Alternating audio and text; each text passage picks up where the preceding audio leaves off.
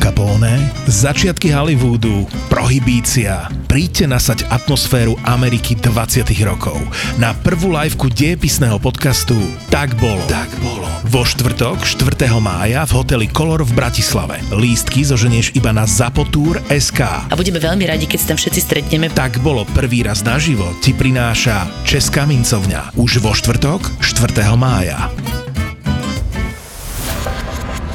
Platené partnerstvo alebo product placement v podcaste je reklamne ladený pokec, ktorý je obsahovou súčasťou epizódy, kde podcaster hovorí o vlastnej skúsenosti s konkrétnym produktom alebo službou. Trvá to vždy iba chvíľu a je to preto, aby mohli vznikať aj ďalšie epizódy tvojho obľúbeného podcastu. Príjem z reklamy je náš jediný príjem. Mám jedného kolegu, ktorý je u nás ako najdlhšie, v podstate keď to berem akože z najatých doktorov, ja ho nazvem asi tak ako svojský, ne? on je svojský, on proste za tie roky, on je taký trošku mrzout, však on sa v tom nájde, keby si, keby si to vypočul. No a e, jak sme vravili, my sme, my sme stále iba ľudia, to znamená, že on mal zrovna vtedy pohotovostnú službu. No a my nedokážeme naozaj pokryť e, všetky problémy, čo sa dejú v tom meste za tú noc, toto nejde. A úprimne si povedzme, že sú pracoviska, ktoré jednoducho pohotovosti nedržia. Hej? Oni proste vypnú telefóny, odídu z práce a hotovo, vybavené. My tu pohotovo sa snažíme, aj keď to nejde urobiť za každým, ale mať stále. To znamená, že sme na telefóne proste v noci stále niekto má tú službu. No a jedného rána nám prikvitla do WhatsAppovej komunikácie správa, ktorá nás e, všetkých teda riadne pobavila. Takže budem to čítať, áno, budem to čítať presne tak, je to tu na, na dobré, dobré dve strany na tom telefóne, takže idem na to. No daj. On to v podstate adresoval síce všetkým ako informatívne, ale išiel to adresovať konkrétne ešte jednému ďalšiemu kolegovi, ktorého tam spomenul a to sa dozviete hneď prečo. Takže ideme na to. No jak to podať? Vrátil som sa o 23.00 zo šitia rozseknutej nohy. Ľahnem, zadriemem a zas ten telefon zvoní. Typek sa pýta, že či viem na pohotovosti je potkana ošetriť, že divne dýcha. Ešte musím podotknúť, že tento doktor je u nás taký ten, ktorý sa na tieto zvieratá, no ne, ne, neznáša to, nie, nie že špecializuje, ale rozhodne vie o tom viac ako viem o tom ja alebo ostatní. Takže na neho to všetko tak nejako presmravávame, tieto potkany, králiky a tak. A on teda odpovedá, Reku, to asi nie, v tom sa nevyznám. Vraví, že počul, že u nás na klinike sa potkanom venuje istý doktor. Tento doktor teda hovorí. Reku, ten robí až zajtra po obede, nech skúsia iného doktora z Nitry. Za pol hodinu zvoní zase ten telefon, že ten druhý teda nezdvíha ten doktor. A potom zase začal, že jeho žena bola u toho našeho doktora na tej klinike dva dní dozadu a mne v tej chvíli došlo, že to bol asi manžel tej pani, ktorej riešim tú zdochlinu už asi 3 týždne. Tak reku, keď ste to riešili s tým doktorom, tak ja mu skúsim zavolať, či by bol ochotný prísť. Nie. Minútu som počkal a zavolal im na spák. No, že teda kolega by prišiel. Na mieste som sa spýtal akože na novo, že čo sa deje, že kolega vravel, že horšie dýcha, a aj keď by museli byť asi hluchí, aby nepoznali, že je to ten istý hlas, s ktorým hovorili celý čas, tak som rozmýšľal, kto má u nás na klinike podobný hlas ako ja, ktorý by sa dal zameniť v telefóne, tak si mi vyšiel ty. Oslovuje teda ďalšieho kolegu, že teda bonzol to na neho, celé to zhodil na neho, že to on mal tú pohotovosť. Ale žiadne mená nepadali, neboj sa, len keby sa náhodou pýtali. No vravím, zamotal som sa do klamstva som myslel, že aký random týpek s random potkanom o pol 12. nevie čo od dobroty, tak som sa ho snažil kopnúť nejakému inému doktorovi. Bol som dve hodiny v Nitre tesne predtým a moja ochota kvôli potkanovi sa rovnala nule. A ako bonus, domov som došiel o 2 hodiny 30 ráno, zaspal som o 3 a autopilot ma zobudil o 6.30 a nedovolil mi znovu zaspať. Tak preto rátam, že po obede dojde vlna útlmu a nejaká migrénka a na večer už budem jak dvakrát použitý prezervatív. Už sa toho neviem dočkať. Zapneš podcast. Vypneš stres. Okamžite. Okamžite. Odreagovanie sa pri podcastoch ZAPO ti prináša Fatrahemp. Tak ako si dopraješ prvotriedny podcast, dopraj si aj prvotriedne CBD. Slovenské konope najvyššej kvality vypestované ekologicky v čistej prírode Veľkej Fatry. Fatrahemp. Vytvorené prírodou, podložené vedou. fatrahemp.sk Prosím ťa, minulé Vianoce, nie tie, čo boli teraz, ale tie Vianoce predtým, mi zavolala naša sestrička, že jej mačka je nejaká taká čudná, že nechutí jesť a zvracia a, a proste, že to není úplne, že OK, to teda indorová mačka. To dokonca bolo, neviem, 23 december tak nejako, čiže nebol som už v práci. Hovorím, dobre, Hanka má doma ambulancii, hovorím, dobehni k nám, pozriem sa na ňu. No mačka vykazovala také príznaky takej ľahkej intoxikácie a tak začínam teda sa pýtať, lebo však anamnéza je podstatná vec, nie? tak sa začínam pýtať, že teda čo je čo, keďže tá mačka je indorová. No ona že no nič, však žere svoje granule přes nejakú taštičku a hovorím, no tak dobre, tak, tak patrame, nie? Takže dali niekto niek, niečo z, z členov rodiny, čiže od stola tak, že nie, nie, nie. A hovorím, tak u mačky sa vždy pýtam, obhríza nejaké rastliny, Áno, hej, lebo logicky sa musíš pýtať, lebo pre, Rododendron. pre ľudí je to akože normálne, že mačka žere trávu, hovorím, to, OK, tráva je v pohodičke, ale čo žere doma z tých rastlín? A ona, že nie, nie, že rastliny nie, nie, ale vieš čo, chodila okolo toho stromčeka. Hovorím, akého stromčeka? No vianočného. Hovorím, akože umelého, či teda... Nie, že máme normálny stromček vianočný. Hovorím, no dobre, chodila, ale čo teda robila? No, že ohriskáva to ihličie. Hovorím, no tak OK, no tak to už... To by mohla byť tá príčina, keď to tá mačka prež, preženie, ne, s tým ohryzávaním, alebo to požerie. Tak eh, som začal terapiu na intoxikáciu. A krásne to zabralo, mačka sa dala dohromady za nejaké dva dní.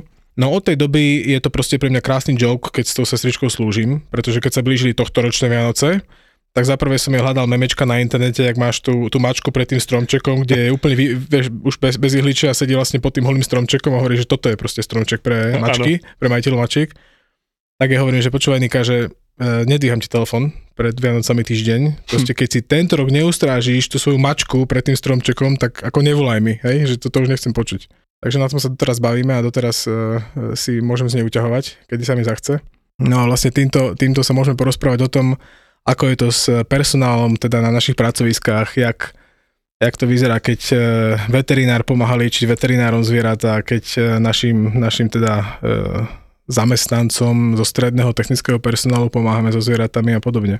Máš po, nejaké... pohľad do kuchyne, no jasné, však ono to samo o sebe, drvivá väčšina ľudí, čo robí na veterinárnych pracoviskách, tak e, je to preto, že k tým zvieratá majú blízko a väčšina z nich zvieratá chová.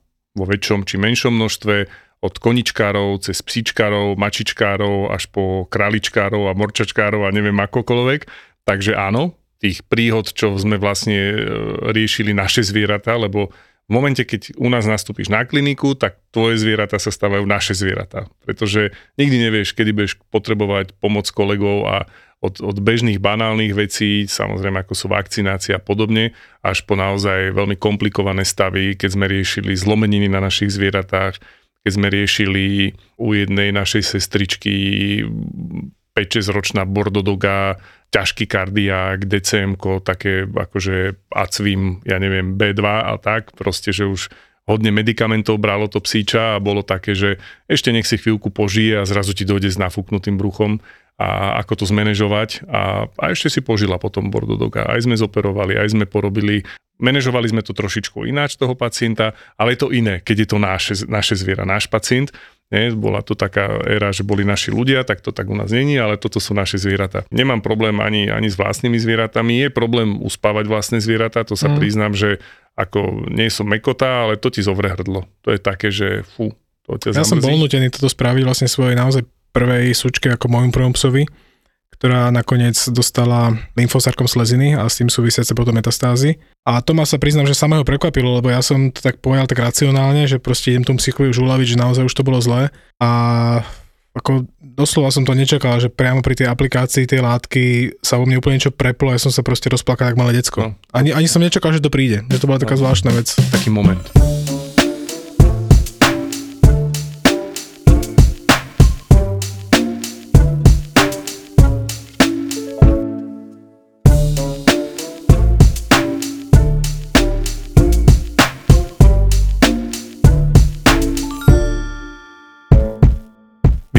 To je proste niečo, čo bolo vymyslené. To, myslím, zaviedli chalani Veľká štvorka, niekedy okolo 1894, keď sa zakladal John Hopkins Memorial Hospital, tak tam to vymysleli. Tí chlapi, čo to tam založili, proste oni Samozrejme, oni vymysleli tie rounds, to boli tí ľudia, čo vymysleli potom aj rezidenčné programy pre vlastne absolventov medicínskych škôl, tak toto je najlepší spôsob. Podržať si ten komunikačný track. S tými ľuďmi sa musíš stále rozprávať a všetci musia byť v obraze, čo sa deje. Lebo ako náhle sa toto nedieje, tak dochádza k divergenciám. Každý si tak má tendenciu ísť svojím smerom. My sme také divergentné tvory, som zistil. Ale keď zabezpečíš ten tok informácií, a my teda máme fakt poctivo vizity dvakrát za deň, vizita teda taká veľmi podobná ako tá v nemocnici, to znamená dvakrát za deň sa zíde celý tím, lekári aj sestričky, povieme si, máme vizity 8.30 ráno, o 9.00 otvárame, takže pol hoďku predtým sa zídeme, povieme si o pacientoch, ak bol nejaký pacient hospitalizovaný, v akom je stave, čo sa s ním dialo v noci, aký je s ním ďalší plán, prejdeme si plán na ten daný deň, operačný, diagnostický, aby sme presne vedeli, že ktorý lekár zodpoveda za ktorého pacienta, ktorú sestričku má dispozícii, kto má čo na starosť a to do obede potom zbehne. Potom si urobíme odpočet na obed, 13.30 sa takisto stretneme. To Porátaš vieme, straty, hej? a porátame straty, presne tak, ale nie. Proste vysvetlíme si, že čo sme teda zmákli do obeda, čo s tými pacientami treba ďalej, koho kedy prepúšťame, kto ho prepúšťa, kedy sa ktorý bude venčiť. Oni to samozrejme majú všetko napísané v hospitalizačných protokoloch. Máme takú veľkú stenu, na ktorú sa dá písať, tam je to všetko rozpísané úplne dopodrobná, ale ešte si to aj takto povieme nahlas. Hej, proste triple check by som to tak nazval, ale potom tá práca je flow, prináša oveľa menej konfliktov a, a sme zvyknutí komunikovať o tých pacientoch medzi sebou a máme, rozprávame jedným jazykom, čo je tiež veľmi dôležité, lebo to nie je potom len interne, ale rozprávame jedným jazykom aj voči klientovi. Že pomenúvame veci rovnakým spôsobom, že keď ten klient aj majiteľ príde s tým psíkom a že nemôže ísť stále k tomu jednému lekárovi s nejakým jedným problémom alebo s viacerými problémami, tak viac menej to isté lingo, hej, ten istý jazyk, tie isté slova, tie isté frázy nachádza u, u všetkých členov toho personálu, čo je pre tých ľudí strašne komfortné a znižuje stres. Pretože veľmi často počúvam to, že prídu, hej, však veľké mesto Bratislave, 70 pracovísk, možno 80, že tí ľudia si môžu vybrať. Je mnoho klientov, ktorí si aj akože obehnú tú Bratislavu a vyskúšajú a jedna z takých sťažností, alebo to, čo sa im nepáči, čo počúvam často, že chodí na takú veľkú kliniku, tam ich bolo milión a každý deň, keď sme niekomu prišli, tak rozprával niečo iné, mali sme to v tom, že čo sme už urobili, čo sme neurobili a u nás toto nezažívajú, na čo som ja teda veľmi pyšný, vyžaduje to takú striktnú disciplínu, som sa tak smial, že aký som nebol veterinár, tak som asi vojak, lebo ja mám v skrini komínky, ja musím mať všetko tak akože tuk, tuk, tuk, tuk, tuk, aby to fungovalo, vtedy som ja vo svojej komfortnej zóne a snažím sa to v takej rozumnej miere, aspoň verím, že je to rozumná miera, prenášať na, na kolegov, ale myslím si, že to, ten poriadok v práci potom naozaj znižuje to napätie a prináša menej stresu. To ja mám anarchiu potom tým pádom v porovnaní s tebou, čiže my sme ešte vo vývoji a keďže máme služby, ktoré sa v podstate menia ako keby turnusovo, takže nestretávame sa všetci na tej klinike, tak sme zaviedli e, proste WhatsAppovú skupinu, áno, klinikovú. Mm-hmm ktorá by mala teda slúžiť primárne na to, aby sme si odozdávali informácie o pacientoch a z pohotovosti a z noci a tak ďalej. No realita je taká, že to sa tam samozrejme deje, ale drvivá väčšina tej komunikácie potom sú totálne voloviny a memečka blbiny. Jednu dôležitú kategóriu ešte nesmieme zabudnúť. A my teda máme recepčné. Máme recepciu, ktorú... Našťastie už aj my, že ti do toho skáčem. Áno. To, A, a bráň, bránil som sa tomu a potom ti poviem prečo. No. A to sú, to sú taká tá, tá prvá línia naša. Lebo to sú dievčence, ktoré dvíhajú telefóny a privítávajú ľudí na klinike. Ty keď vôjdeš dnu, tak prvé, čo zbadá, je tá usmiatá tvár. Máme mladé, pekné baby na recepcii, sú strašne fajn a voči ním prechovávam obrovský obdiv. Ja som človek, ktorý nenávidí telefonovanie. Ja keď mám komukoľvek zatelefonovať, tak prokrastinujem. To je jediná situácia v živote, kedy to proste odkladám, nerad telefonujem. A ich práca je postavená na telefonovaní to je proste pre mňa niečo tak nepochopiteľné, že ako niekto môže sa týmto živiť, že a stále im to rozprávam, oni sa tak sa, doktor, hi, hi, tak si srandu robíte a hovorím, nie, nie, ja by som to, a oni už to vedia, že ja keď mám volať, keď mám nejaký odkaz tam, tak už chodím okolo toho, jak taká šelma okolo myši, tak ja už dáte to. Na, na každú rohu vidíš postiť listky, zavolaj to, áno, zavolaj áno, to, áno, ideš. a, a ono to aj samozrejme vychádza z toho, že tých odkazov je strašne veľa, že proste hoci kočky sú šikovné, veľa vecí vybavia to, k čomu sa chcem dostať, je to, že aj oni zažívajú, teda oni zažívajú vtipné príhody. Máme jedného skvelého pána klienta a, a pán tak jemne ráčkuje. A má priezvisko, ktoré obsahuje písmeno R. Takže on keď sa predstaví do telefónu, tak nevždy mu je dobré rozumieť. A ešte aj psíka má, ktorý má v mene písmeno R. Má psíka, ktorý sa volá Ros. A pán teda volal, sa predstavil a, a recepčná mu dobre nerozumela. Ešte tam, jak na schvál šumelo, v tom telefóne sa občas stane, tak sa opýta ešte raz, že ako sa volá, lebo keď sa chce objednať, tak si ho musí dohľadať databáze a potom do toho diára digitálneho alebo to v počítači v tom systéme tú objednávku spraviť. A keď sa ho 4 krát spýtala, že ako sa volá a nerozumela mu, už je to bolo sprosté pýtať sa piatýkrát, alebo ho proste prosiť, aby jej to vyhláskoval, alebo tak, tak e, tá databáza vie vyhľadávať aj podľa mena psa. Hej, že čo, že možno z toho sa vysomarí. Z blata do kaluže? A z blata do kaluže, bo on hovorí, že psík sa volá os. A ona, a ona sa pýta, los? Nie. Os. Los?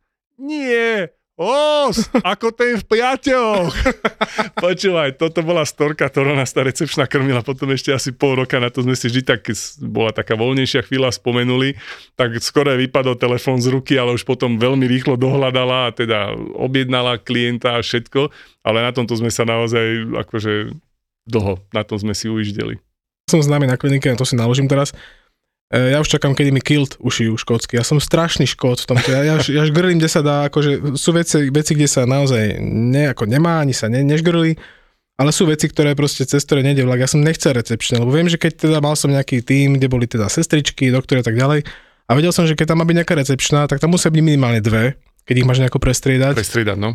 A to proste boli ďalší ľudia, ktorých musíš nejakým spôsobom potom zaplatiť a tak ďalej a ako ja to úprimne poviem, my nemáme také ceny, jak máte aj vy tu, lebo sme trošku inde, sme už ďalej, hoci ako môžem úprimne povedať, že poskytujeme rovnaký štandard služieb, ale jednoducho je to tak, ako to je.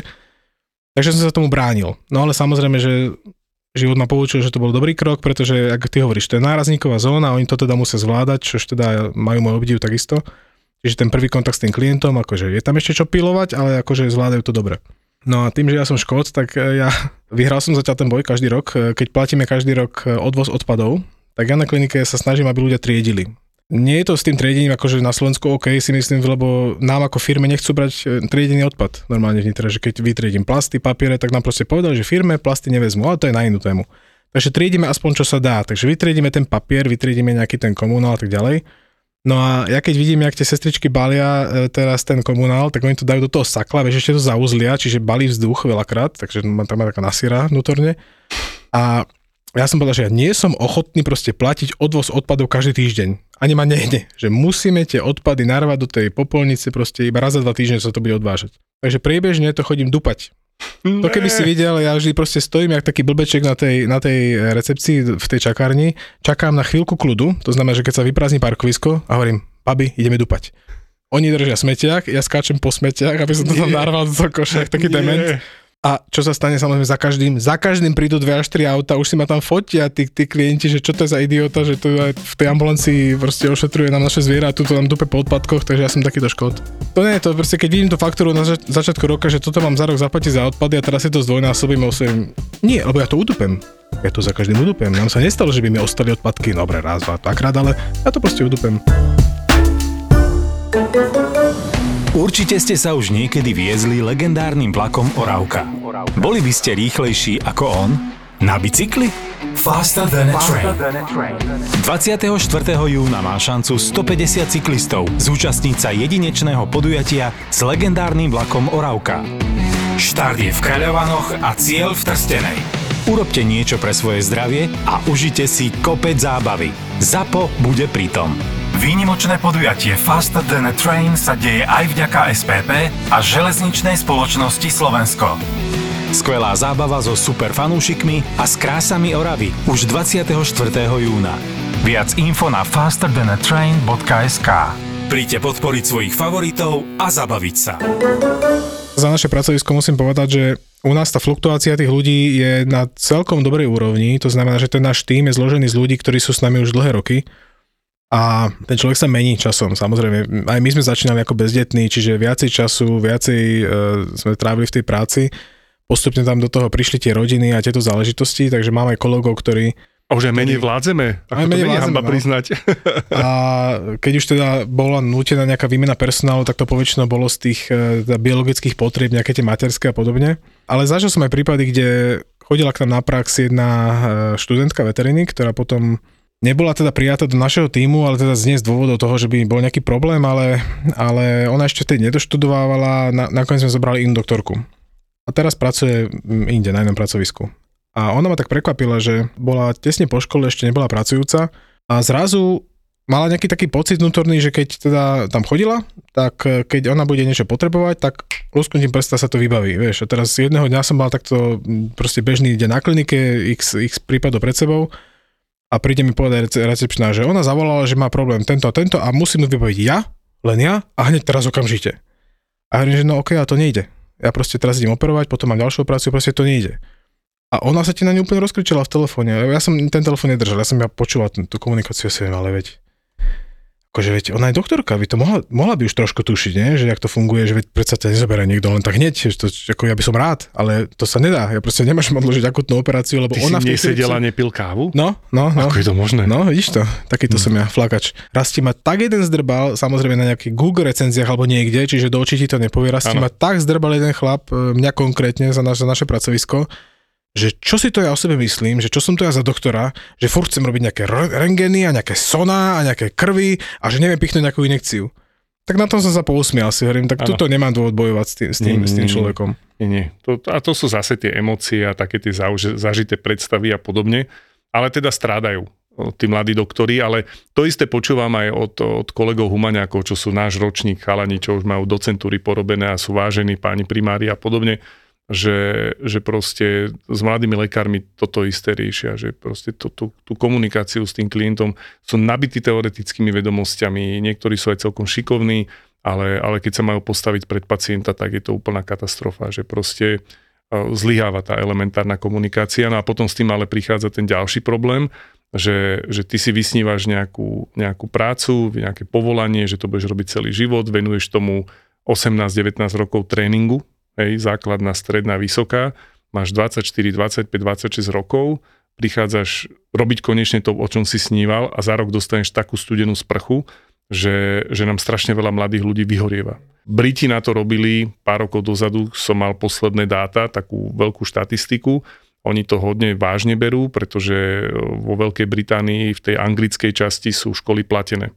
Tam, keď ideš proste veterínu robiť na, na Royal College v Londýne, alebo do Bristolu, alebo do Cambridge, to je proste pálka. Tam, keď máš tých 5,5 roka odštudovať, tak to si musíš zobrať dobre tučný úver, alebo byť z dobre situovanej rodiny. Tam proste nedostaneš typko za to, že hráš futbal. Hej, to si musíš proste zacvakať. A tým pádom ty musíš to splácať potom. Hej, sú tam tie študentské pôžičky a podobne. No a oni tieto dáta berú veľmi vážne. A pár rokov dozadu mali v dispozícii dáta, že do 5 rokov im odchádza z profesie, z klinickej praxe, polovica ľudí, ktorí tam nastúpia. A to je alarmujúce číslo, lebo to je potom akože zlyhanie profesie ako takej. A nemyslím si, že u nás to číslo bude nejak o mnoho lepšie, však to vidíme za tie roky, že toto sa deje.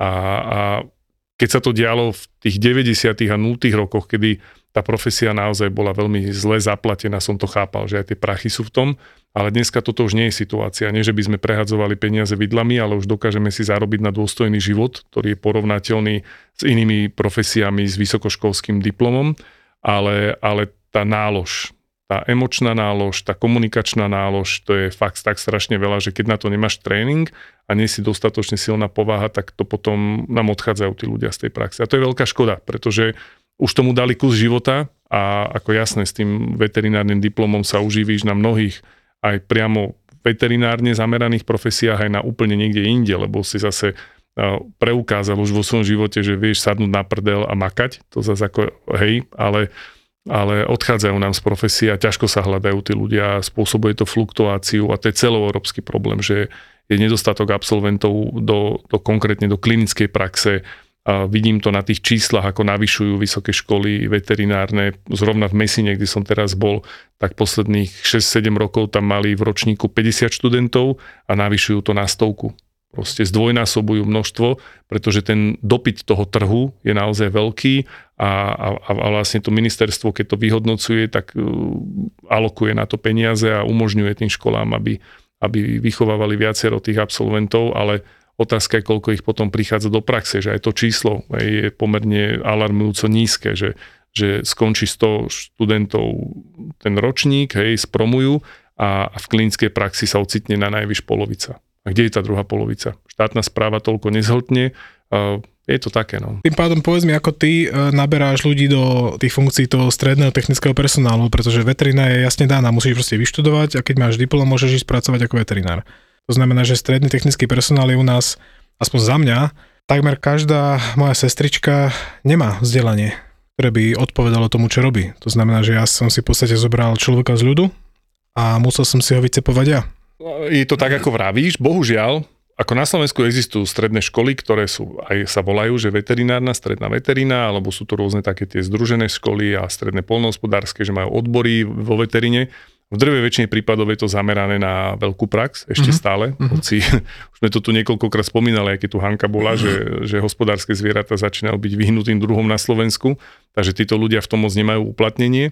Snaží sa niečo saturovať v tomto aj Košická veterina, tam je už niekoľko rokov bakalársky odbor na kinológiu, ale, ale stále tí ľudia nedostávajú to vzdelanie, ktoré my potrebujeme na našich klinikách. Že presne to, čo vravíš. U nás na klinike napríklad máme podmienku, že, že keď hľadáme sestričku, tak musí mať maturitu, aby som proste mal istotu, že zvládne hej, to, tie informácie, ktoré potrebujeme doručiť. A tým pádom mám permanentne minimálne jednu, dve sestričky s vysokoškolským titulom, sú baby inžinierky z, z Nitry napríklad spolnohospodárske a podobne.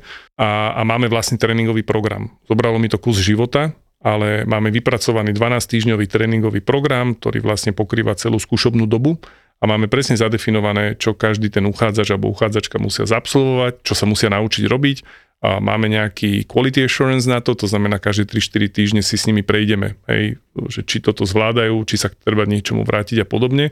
A musím povedať, že napriek tomu, že teda tomu venujeme pozornosť, máme to prepracované, máme na to SOPčka, tak stále po tých troch mesiacov nikto z tých uchádzačov nie je na tom tak, že sa môžeš úplne 100% spolahnuť, ale do toho pol roka dokážeme vychovať, si dovolím povedať, takú plnohodnotnú sestričku. Mne sa ľúbi ten McDonaldový systém, my nie sme veľké pracovisko, ja nedokážem mať špecializované sestričky, že, že sálová sestra, uh-huh. hospitová sestra a podobne. Ale bolo by to krás, krásne, ne? Áno, ale otázka je, či chcem byť taký, taká veľká klinika, že by som uh-huh. to potreboval mať takto.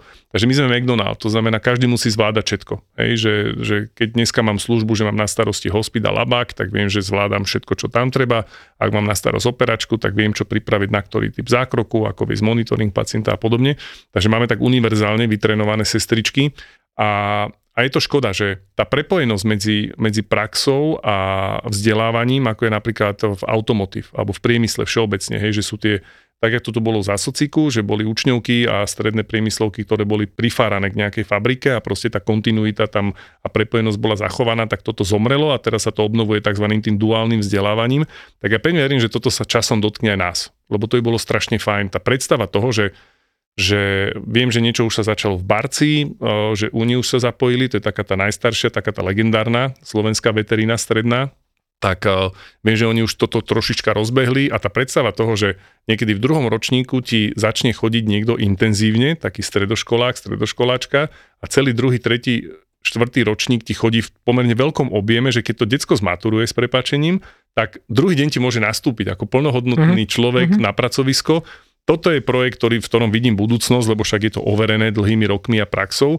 A to sa ešte nedieje. To je len v plínkach, toto ešte nemáme, v tomto ťaháme za taký ten kratší koniec. Takže áno, ľudia z ľudu. No, my keď sme začínali na klinike, tak najprv sme prijali, ako hovoríš, vysokoškolsky vzdelanú inžinierku, ktorá robila zootechničku, staršiu odo mňa. A odvádzala v podstate dobrú robotu, ale potom sme potrebovali ďalšiu sestričku. Tam to ešte bolo také, že sme boli fakt, že malý tým. To znamená, že tam už zase išlo rodinkárstvo. Hej, per hubám sme si povedali, čo kto má v tej rodine koho. No a kolega mal sesternicu, ktorá je taký strašne zlatý človečík, ale taký bohem, ale taký umelec, že maluje, robí si nejaké také skulptúry a podobne, čiže ona aj v tom svojom svete si tak žila.